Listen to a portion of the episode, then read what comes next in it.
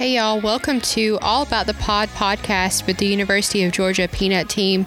I am Macie Wheeler, your host, bringing you real time updates from our scientists, extension specialists, extension agents, growers, graduate students, and everyone in between. Good morning, and welcome back to episode 11 about All About the Pod. And this morning, we just have Dr. Monfort and myself and Savannah Warren, our other graduate student. If you want to go ahead and introduce yourself and how you ended up at this point.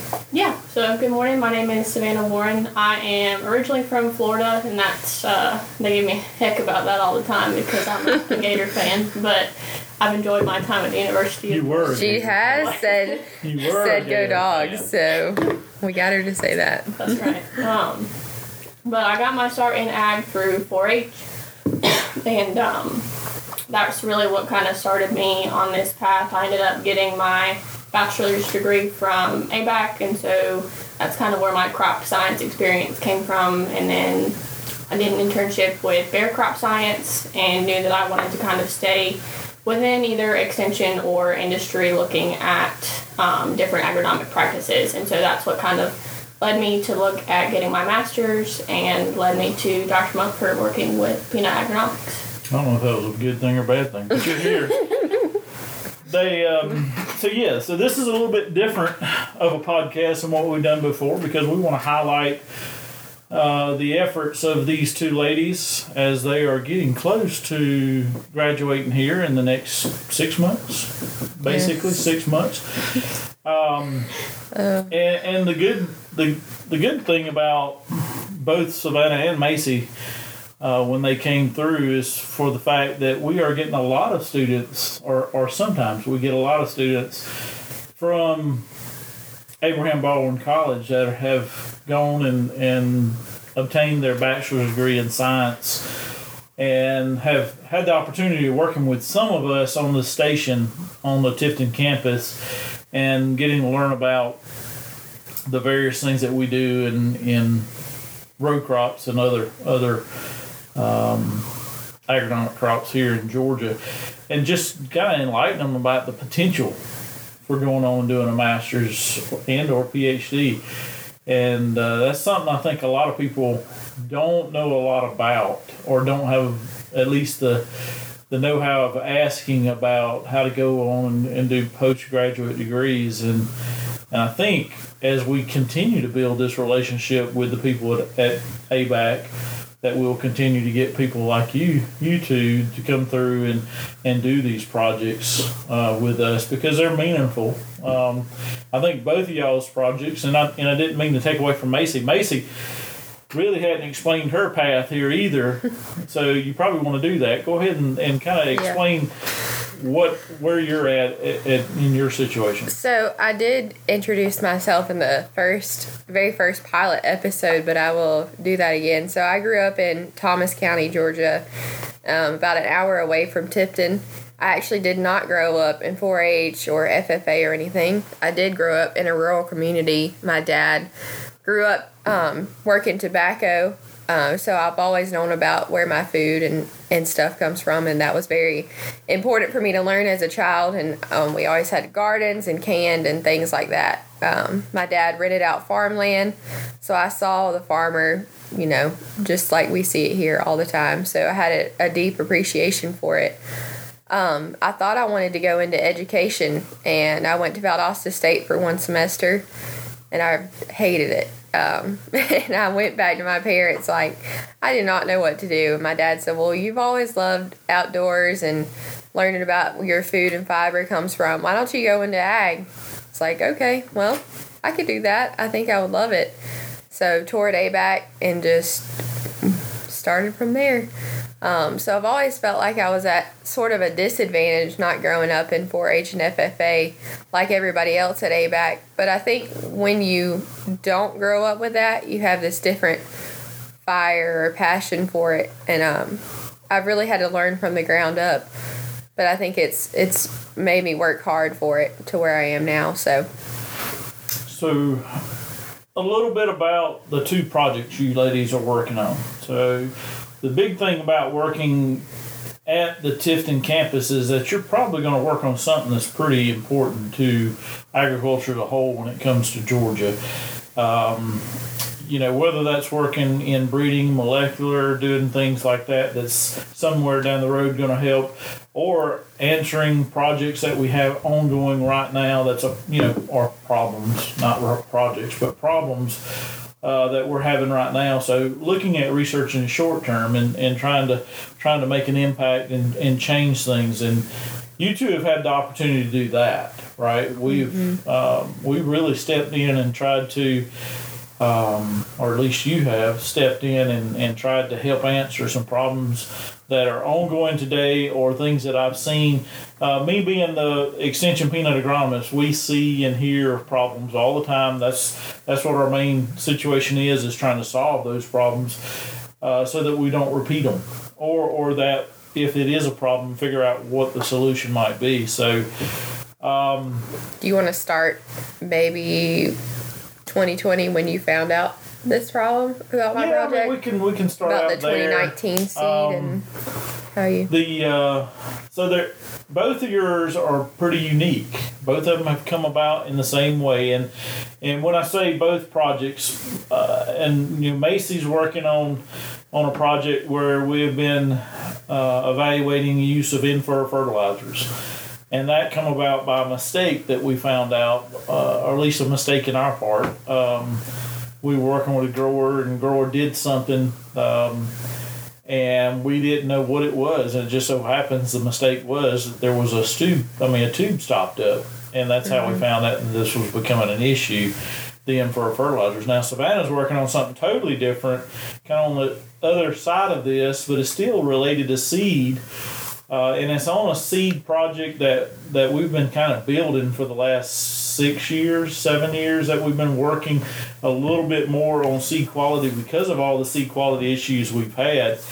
Um, you know, we've had previous students working on storage and how we handle it and all that, but we've really never asked the question uh, because we do plant peanuts from April to June and a lot of our seed peanuts are spread out through there. They're produced during that same time. So we really never ask that question when we plant our peanuts, does that affect our seed quality? And so, you know, uh, and even how long they stay on the ground, does that affect quality? So that's two projects that, in my mind, have very good, very good level of impact uh, and we were just lucky that you two come along and, and fill that void um, in order to do that. Now, one thing I would mention about Macy that we don't really see in other students out there is we don't these these projects these master's projects phd projects we kind of design them somewhat to the student to some degree yeah. because uh, macie mentioned earlier she like um, being involved with agriculture and all. And when she came to us, she she was actually working with Brian Schwartz, mm-hmm. the turf guy. So here she is working on turf, doing projects on turf, and then she comes to us and. And Brian come to me and said, "Hey, I got a student that wants to learn about something else besides turf." And so I got peanuts, but that's not the only thing. She wanted to learn something about extension, and so it was just um, in talking with the Southwest District um, director that we've come up with a, a project where we could do a third a, a third of each type of situation the yeah. extension turf and peanut and i think it worked out well yeah i think it uh, give you it gave you a, a lot of experience yeah. and so um, as we go through this i would love for everybody to understand that these projects one, the student has helped in designing what they want to do if they already know that. But we also have a lot of students that have no clue, but they just know they want to work in ag. And so we can design those based on the interest, also, you know, just to develop that person. That's what we hope we do. And um, and you will get out of it what you put in. That's true. Um, Because you could easily sit back and it will just keep passing you by, or you can take the bull by the horns and learn something. so, the obvious elephant in the room that most people don't understand did y'all, did you guys have to pay for all of your all of your master's program, your tuition, your whatever. So can y'all explain that a little bit? Because most people think it's like a bachelor's. You go in, you have to pay for all of it. So can y'all explain that a little bit because I think it's important for people even from ABAC or anybody else in the state. We're you know we're looking for great students, Yeah. and the problem is we don't get a lot of them, or, or it's just not a, a continual flow sometimes for these students. And I think it's because they think they have to pay the whole, you know, everything. Yeah. And so I know it's still not easy, but can y'all Yeah. explain that a little bit? Well, I don't even think you know this, but Savannah and Ta- I have talked about writing a how to be a grad student for the next ones that follow us because we are in the same boat. We had no idea what this entailed at all or anything, and it's not your fault, but or the graduate school. It's just not very clear. It's very you have to figure it out. That's just part of being a grad student. Mm-hmm. But sometimes you do need a little bit of guidance because there's things that program of studies that we kind of we did get in trouble for, but it was like, why is this not in? You know, months later. But and, and that goes to show that you, they're kind of leaving some of that, and, and I understand all that. and we're not the only ones. So they're leaving some of that up to you because you are an adult now, right? Yes, yes. But what I'm talking about, I mean, as I- far as your your tuition Yes. and your stipend, that's that's mainly the other stuff is just learning how to be a- an adult, and a lot of that is you still hey you still need to have guidance right now. I Yeah. might have fell flat, flat on my face on that, but. Um, there are some things that no matter how much Yeah. you can put No, down, but I that that is a very good idea because there they are a lot of things that Well- students could give back You just go- by doing yeah. that. Well, you go to ABAC and you have an advisor the whole time. I mean, not even ABAC, everywhere. You have to make your own schedule for your whole two and a half, three years that you're going to be here. We, you have no idea how to do that. Yeah, I mean, mean, your, your it's- committee it's a does learning- give you a little bit there. I mean, Well, but yeah. I mean that's hey, that could be us. Uh, that could be your committee as a whole. That could be my fault as, as your advisor. I'm not. but- I'm just trying to give back to the students who are going to come in the But I future. think But, the tuition, the biggest thing that you're saying there is is you've got to be independent. yes. Yes, if you're not self motivated and independent and can figure it out on your own, Because most of the it's stuff's there. going to be I mean, you know, it's there, yeah. it's there and and a lot of this is we are i mean as a as a faculty member as an advisor yeah we advise you what classes you got to take or or, Yeah, or but you're whatever, also but, very busy. but we have a job too Exactly. and so that's part of this we're not leaving you alone but we are trying to get you to start to learn how to be independent Yeah. and that's something that and i from my perspective as students you two have done that better than most You could probably get tired of us knocking on your door. trying to- We call you very often. That, that's what's needed, though. That's, that's a, I can't, you know, in these jobs, you, you don't want, at this point in your life, and especially in a master's or a PhD, you should be, if you don't, at this point, the biggest thing I've always learned is you should understand when you need to ask a question, when you don't. Yeah. And if you don't ask, ask the question, then that's that's not on anybody that's advising you. That's hmm. if you don't understand that, some somewhere along the lines you got to ask the question. Now, after you ask the question, if we can't get you the answer, then we're at fault. Yeah. And I and I can't say that that hadn't happened. So, but nevertheless, But anyways, back to tuition. So you get paid an assistantship. You apply to the graduate school. Typically, you should have something lined up before applying. Is that correct? right? It's Or not that not you apply for just graduate school. Yeah, it's not just applying to graduate school and you automatically get a stipend Yeah. or an assistantship. You have to have a major professor that has a project that can pay for And that. fund you. Yeah. Yeah. And um, but the um, so I mean yeah, it just depends on that. So you apply to the graduate school. You put in your major professor potential. They have the funding. The graduate school contact them. You get an assistantship, which you get written a contract for what that salary will be. Um, and then they do pay you monthly as you are a regular salaried employee. Um, and then you get a tuition stipend, which I think it varies depending on you can step in whenever insurance coverage and things like that.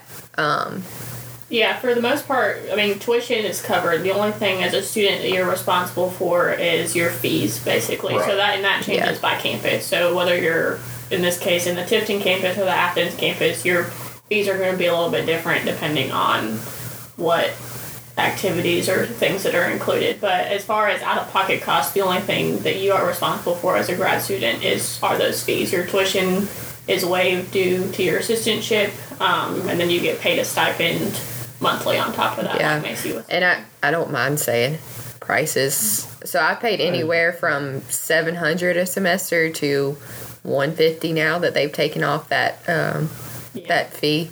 I don't remember what it was called. Yeah. Some That'd be- COVID and relief that's thing. change, right? That's But gonna they do vary, and you can set up payment plans. I mean, it's Yeah. it's doable, especially in Tifton. There's not many student fees. Right. So you you brought out a good thing, and then we're going to move back to your project. you get a salary, and a salary means that this is a job. Yes, it is. It's an education, but it's also a job, and that's the way I think everybody really needs to take on this position or this opportunity. Is it's a job. Yeah, I think it. I think when you look at it as this is a job, it's easier and less daunting than school, especially if you're work motivated. I think, uh, which I like working, so it's easier. It's easier for me to think about it as well. For my job, I have to write a paper instead of for school independently, willy nilly. I have to write a paper. I don't know. It's just maybe in my head, but it Well, seems it's just- easier. Assistantships too are going to very depend on the professor what they have going on because your assistantship and mine are very Very different, different, yeah. because my funding comes from um, Right. It comes from different, different sources. sources. Um, And that's whereas pretty. Macie's comes from you extension Dr. Mm-hmm. Schwartz. So depending on where your funding comes from, kind of depends on what other tasks you're responsible for too within your assistantship Within on top of that's school. right within your project and and you do like you said earlier um, you get out of what you want to put in Yeah. and we've given you girls ladies opportunities to do other things to Mm-hmm. learn other things i've tried to get you out uh, which i again can't get you out as much as i want to because y'all y'all's schedules are busy too but we try to get everybody involved with the whole program not that you're um, having to do every single thing, but depending on what situation we're, I mean, each one of y'all have Yeah. gotten into the the nuts Plant, and bolts planting of and harvest is definitely required all hands on deck Yeah, which that's kind of in ag you just it's required and you can take that as a bad thing or a good thing. I mean, you can take it, you mm. know, learning something. that's the best part to me if i didn't get to do field work i wouldn't be able to do this Yeah. right So, so, and the reason I bring all that up is I really want the general public to know that we are always looking for good students. We're always trying to put each student on an important project. I mean, to help answer a question. And we've got we got more problems than we've got solutions, and we've got more problems than we've got people to work on. Um, and so growers have been constantly giving us pro, you know, situations that happen Yeah. on their farm, and we want to try to help. And so that's what we're trying. So I, I would encourage all students if you're if you're interested in doing a postgraduate degree, master's or PhD, then hey, give us a shot. We'll be able to try to help in that um, that situation. So and i will go i was going to say go. something we both started as student workers you with someone else first and myself with dr schwartz so if you are interested if you are at abac that is a huge Gateway. step and Yeah. gateway into the door for graduate school And Oh, yeah. start Um, early. yes Because you do have to have that major professor and kind of project lined up before you do apply. yeah Um, so starting to look either a year before, if you are interested and you know six months before, Yeah. just to kind of try and line something up. That is definitely in your best interest to start putting feelers out for what you may be interested in working on, who you may be interested in Yeah. working with. and even your even who you work for as your boss as a student doesn't mean that's your major professor they know so many people out here that you something you might be more interested in mm-hmm. you know so Yeah, that, that definitely is a good a good comment because a lot of times we are looking for different people, yeah and like I said, I've we have people come and work all the time. Um, so let's get back to the main part of this, and um, thanks for letting us go through that. I, I just I just think it's important that people Yeah. realize that you do have to be somewhat independent, somewhat have you got to be willing to be driven to get the information you need. It's not all on your advisor now. No. Once you move out of a bachelor's, it's not all on your advisor, and if you think it is, then that's that's it's going to be tough on you because you've got to be able to put in uh, and try to develop this program as much as we do. Yeah. Um, at least from getting all of what you have to do. Um, because this is getting you ready for real life. I mean, in all reality. I mean, you, you got to step out and do that. But I did I did say that the projects that we work on are real important. Um, and so I'm gonna I'm gonna let each one of you two go through some of what you've learned so far in your project. Just kind of update people on where we're at. I mean, I know you're getting closer to the end. That's why I know you're a little bit further out still, just because of the nature of what you're doing. But um, doesn't matter who starts. But go ahead and kind of give us an idea of of what your you know what the main goals are, and not just my project. Like if you had others, talk about those. Um, not just seed quality, but talk about various things, um, and kind of talk about where you're going next. That would be potentially where you're going after this, because hopefully this has built you up to get to somewhere. And so, Yeah, um, but go ahead. Either one of you want to start? Go ahead. it does. Yeah, you can go ahead. So I actually have two projects going on right now. I guess I'll start with the one that I have finalized data on, which is our growth regulator study. So for the last two years, I've been looking at Kudos, which is Prexon calcium. It could also be sold as Apogee, which is the growth regulator growth regulator used on peanut. And so Fine Dash Americas has come out with a new experimental formulation that we're looking at. That's a liquid product, and so over the last two years, we've been looking to see kind of comparison of the liquid versus our current granule products, and then on top of that, we've also been doing some adjuvant work as well to kind of see when we use crop oil or NIS, kind of how that affects growth. What we've kind of seen from that is the liquid is very comparable to what we have been using with the granular product. We're still getting good growth suppression, about 20 centimeters is kind of average of what we're seeing in plant height reduction. And then we are getting good yield response from that as well, increasing anywhere from four to 800 pounds, I think is kind of average on what we've seen across the board. And that has mainly been on Georgia 12Y. So that's the cultivar that we're kind of trying to tone down a little bit as far as growth. Um, as far as the adjuvants, we only have a year of data on that study, but we are seeing no really different responses in yield, but our crop oil is controlling growth a little bit better than the NIS is. The other project that I've got is what Dr. Monfort mentioned earlier, and that is the seed quality project. And so, because we have that variation in planting date, we've seen where we looked at planting dates from end of April, mid May, and then early June. And with that, we've also looked at three different harvest timings. So, five days after digging, 10 days after digging, and 20 days after digging. And so, when we look at planting date, we've seen as far as our yield responses that May has given us um, our greatest yield response, whereas April and June kind of fall off in yield by several hundred pounds. So why why would that be? I mean, you've seen you've been around. Mm-hmm. That's two years in a row that that April has not shown good yield response compared to mid May. Based on what you've hear, heard me talk about, is that normal? Yeah, I would say it's probably Is it pretty, normal? as far as April, Yeah. I mean, I'm not talking about early April. I'm talking about mid or I'm late. talking about late April, early May.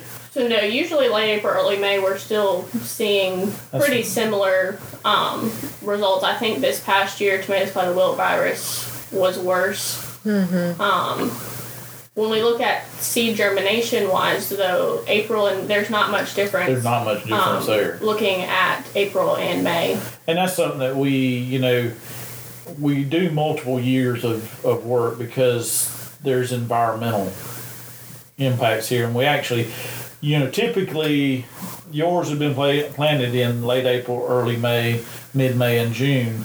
Typically, that late April, first of May is our highest yield potential times of the year. Just so happened the last two years, those are the areas where we've seen the, the drop off in yield the most, mm-hmm. and it's because of the weather. Last year it was because of tomato spotted wilt and some and June being as hot as it was, and then August being real wet. Well, the year before that it was just wet, you know. And so, so each year we've had some issues, um, and each year we talk about yield potential, and so it's interesting, you know. eh, You can't just show data and say, "Hey, this is it," right? I mean, you got to have that other part to it, the weather, and so I mean that's that's the other just a point to bring out. Um, and then I guess to finish up that study, looking at harvest date timings versus planting dates, we didn't really see a correlation there. But when we look at harvest timings individually, as you leave that seed longer on the ground, looking at 10 versus 20 days, we really started to see a drop off there in yield as well. Not being able to get that seed out in a timely manner can potentially affect our yields as well. So when you leave something on the ground for 20 days, what what's what's causing that drop off in yield? Well, you've got your vines are drying down more. You've Wet. got more brittle vines um, when they go through the combine, so you're more likely to lose pods. You've also got potential pod rot and other things that, as those seeds lay on the ground, they're getting wet or they're drying back out that can cause issues as well. Okay. So can this count as our defense? No, no I'm just that, kidding. I would, I'd hate to take that out of the hands of the rest of the committee members. this might be easy compared to the defense. Yeah. So we're, when you graduate, in cut May, that out have. You already got a job or what? Yeah, so I have, already have a job lined up to start with Bayer Crop Science. um, so I will be working with their seed trait research and development on cotton, corn, and soybeans. So Okay. That is Good. where I'm headed in May when I finish. That's the other good point about it is trying to find everybody a place to go, right? Yeah. So hopefully we will before it's over with. So Macie, go ahead and explain some of yours. So I started graduate school in January of 2020, and Dr. Monfort said we have this problem and we need to start as soon as possible for potentially getting out data for grower meetings. Um, with my connection to Dr. Schwartz, actually I was a split student worker between Dr. Wayne Hanna. And he has a bare ground greenhouse that he has used um, since the beginning of when the station opened. So I was able to start my greenhouse project in there. It is a bare ground greenhouse. So my project is on studying the impact of in-furrow fertilizer on peanut stand establishment, emergence, and yield. So in the greenhouse, obviously we couldn't take yield, but we started with just stand emergence and uh, stand establishment and everything like that. Well, it was a bare ground greenhouse with with bare. soils that came Similar out of, to similar the soils field. that, came out of the field, surrounding fields. So we we utilized it. I mean, we we dug a furrow. Yeah, dug a furrow, then we calibrated it, tried the best we could, applying it by hand with a um, syringe.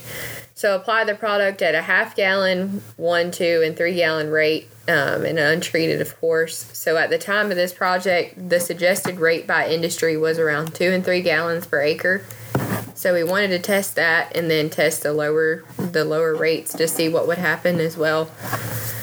And in the greenhouse, we saw that the one uh, the half gallon and one gallon rate they slowed emergence down about two days, but eventually the stand caught up. And in that three and four or two and three gallon rate, excuse me, it slowed emergence uh, to about 40, 40 45% in the three gallon rate, and then like 30, 35% in the two gallon rate. Um, Well, that wasn't slowing emergence. That's actually eliminated emergence. yeah. it still slowed the general emergence of the seed that did come up down. Yeah. But What you have, It- the untreated check was emerging at anywhere from four to six days after planting. yeah, And then you have the other ones, or the two and three gallon rate that wouldn't emerge until nine, ten days. And then be, but the final stand was what was Yes. hit real hard by the two and three gallon. yes. Yeah. So after that, I tested that twice in the greenhouse, and then we took it to the on-farm trial in Worth County. Um, did the same thing, just bigger rows. Um, we saw the same results out in the field. then we sent it to multiple states. We sent it to Auburn University, University of Florida, North Carolina State University, Clemson, Texas A&M, Virginia. Am I missing one? Mm, Mississippi, Mississippi and Arkansas, and Arizona. and New Mexico. New Mexico.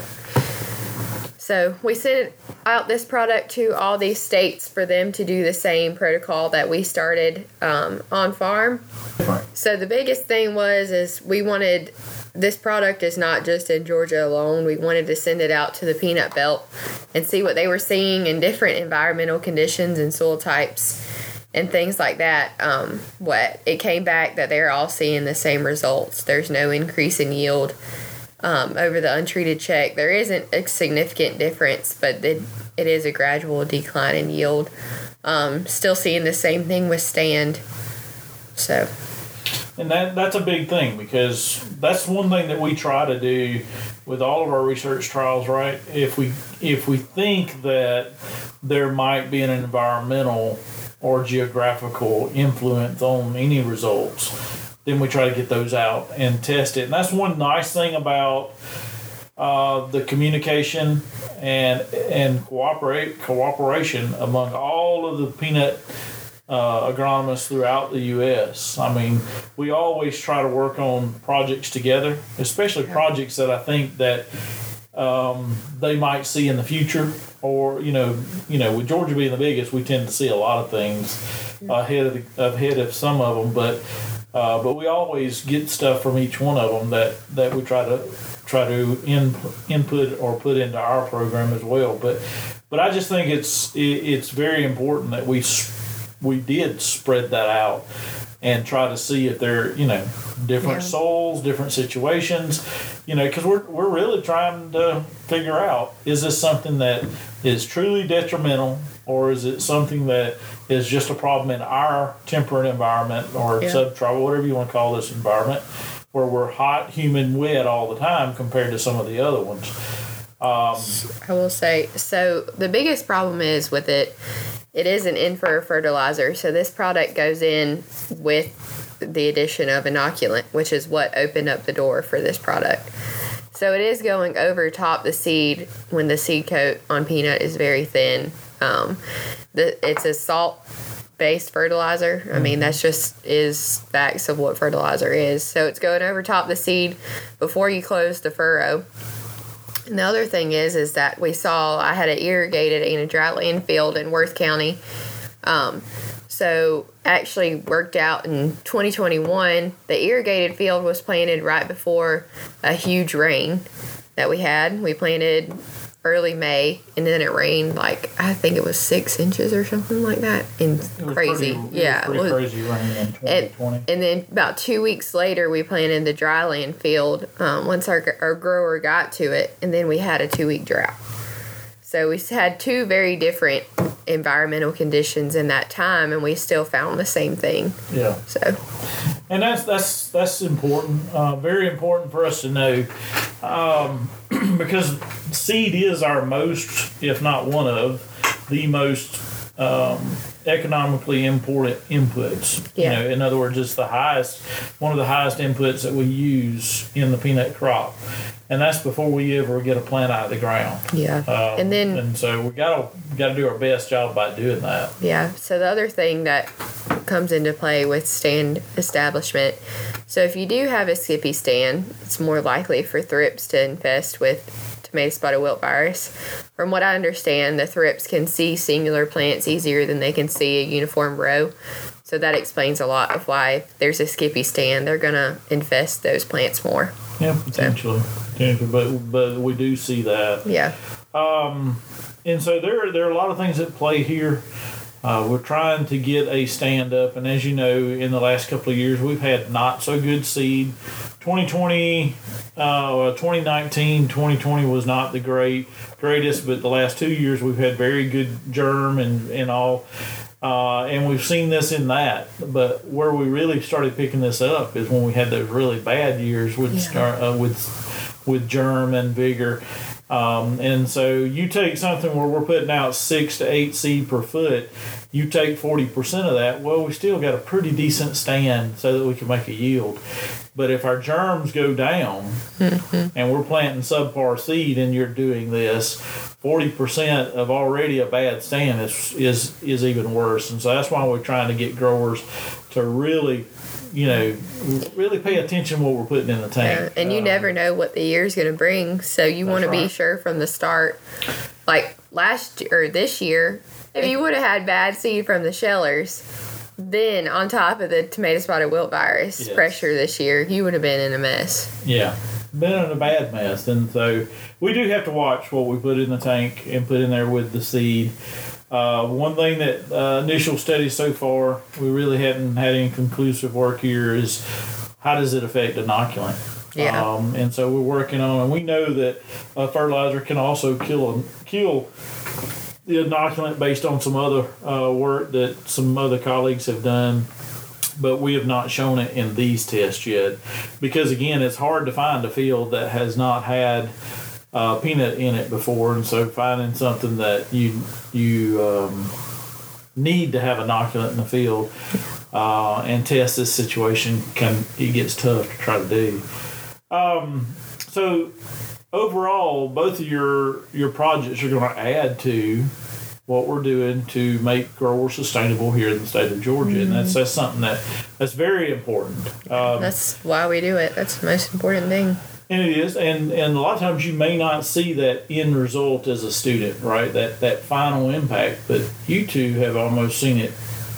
You know, right right now before you even graduate. Sometimes it takes us a little while to get things adapted uh, based on what we're working because you start a project and then somebody else takes it over and keeps moving it. Um, and so, and there's there's part of this on both y'all's that we'll probably continue moving forward.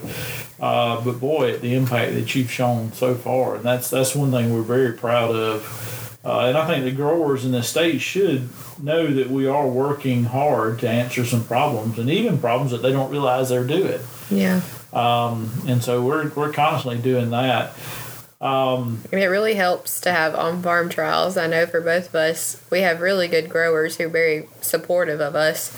Um, so as soon as they see my grower sees a bad stand from this fertilizer and your seed gives results or better yield from apogee application, they're telling all their farm friends Yeah. what's going on, and then Yeah. it just spreads from there. So Yeah, and we do appreciate all the growers helping Yes, us do. out with everything that we do uh, because we are trying to help. Yeah. Um, and so we're glad with that. Uh, we're glad that you guys come along, girls, ladies, come along. it's bad, but um, and we do hope that you will find a spot. Now, where are you potentially going? You're still trying to investigate what you want to do next so- year, right? I started with the in- intent of going into extension, with just get my master's, but I am entertaining the idea of getting a PhD. Um, but we will see. Still visiting places. So Still some time to figure that out. yeah, So, but um, all right. Well, we do appreciate your time and both of you and both your hard work. Any other last I words? think so. Do you have any update harvest updates or anything that people might want to hear or you, Well, at this point, meetings? at this point, we are we are trying to finalize all of our data uh, and try to get that in a form that we can start getting it out to the growers. I think with the situation with the with whatever you know the season we had, it might be good for growers to be at these meetings, the grower production meetings, to try to get that that uh, that update that we'll hopefully have as we go forward about seed quality and and where do we think we're going to start this year off and things that we have to do.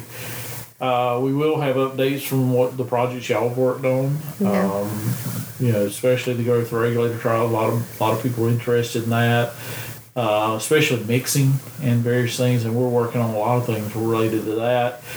Um, you know, we're trying to get started with getting the information out to our agents too. We're going to have a training next week, with them, and that'll help get them um, at least all the initial information out so that they can kind of help, you know, guide the conversation. Um, but yeah, I just encourage all the growers to make sure they attend these grower meetings and let's let's try to learn together and and I would encourage you know we've got these podcasts going for not, uh, quite a while now if you've got a question that's a good place to bring them mm-hmm. bring them to the to that and if we can't answer them right then maybe this is a good place that we can we can answer Yeah. some of those questions as we go forward so yeah other than that we're we're glad to be here and be a part of it and glad you two are uh, getting close to your graduation.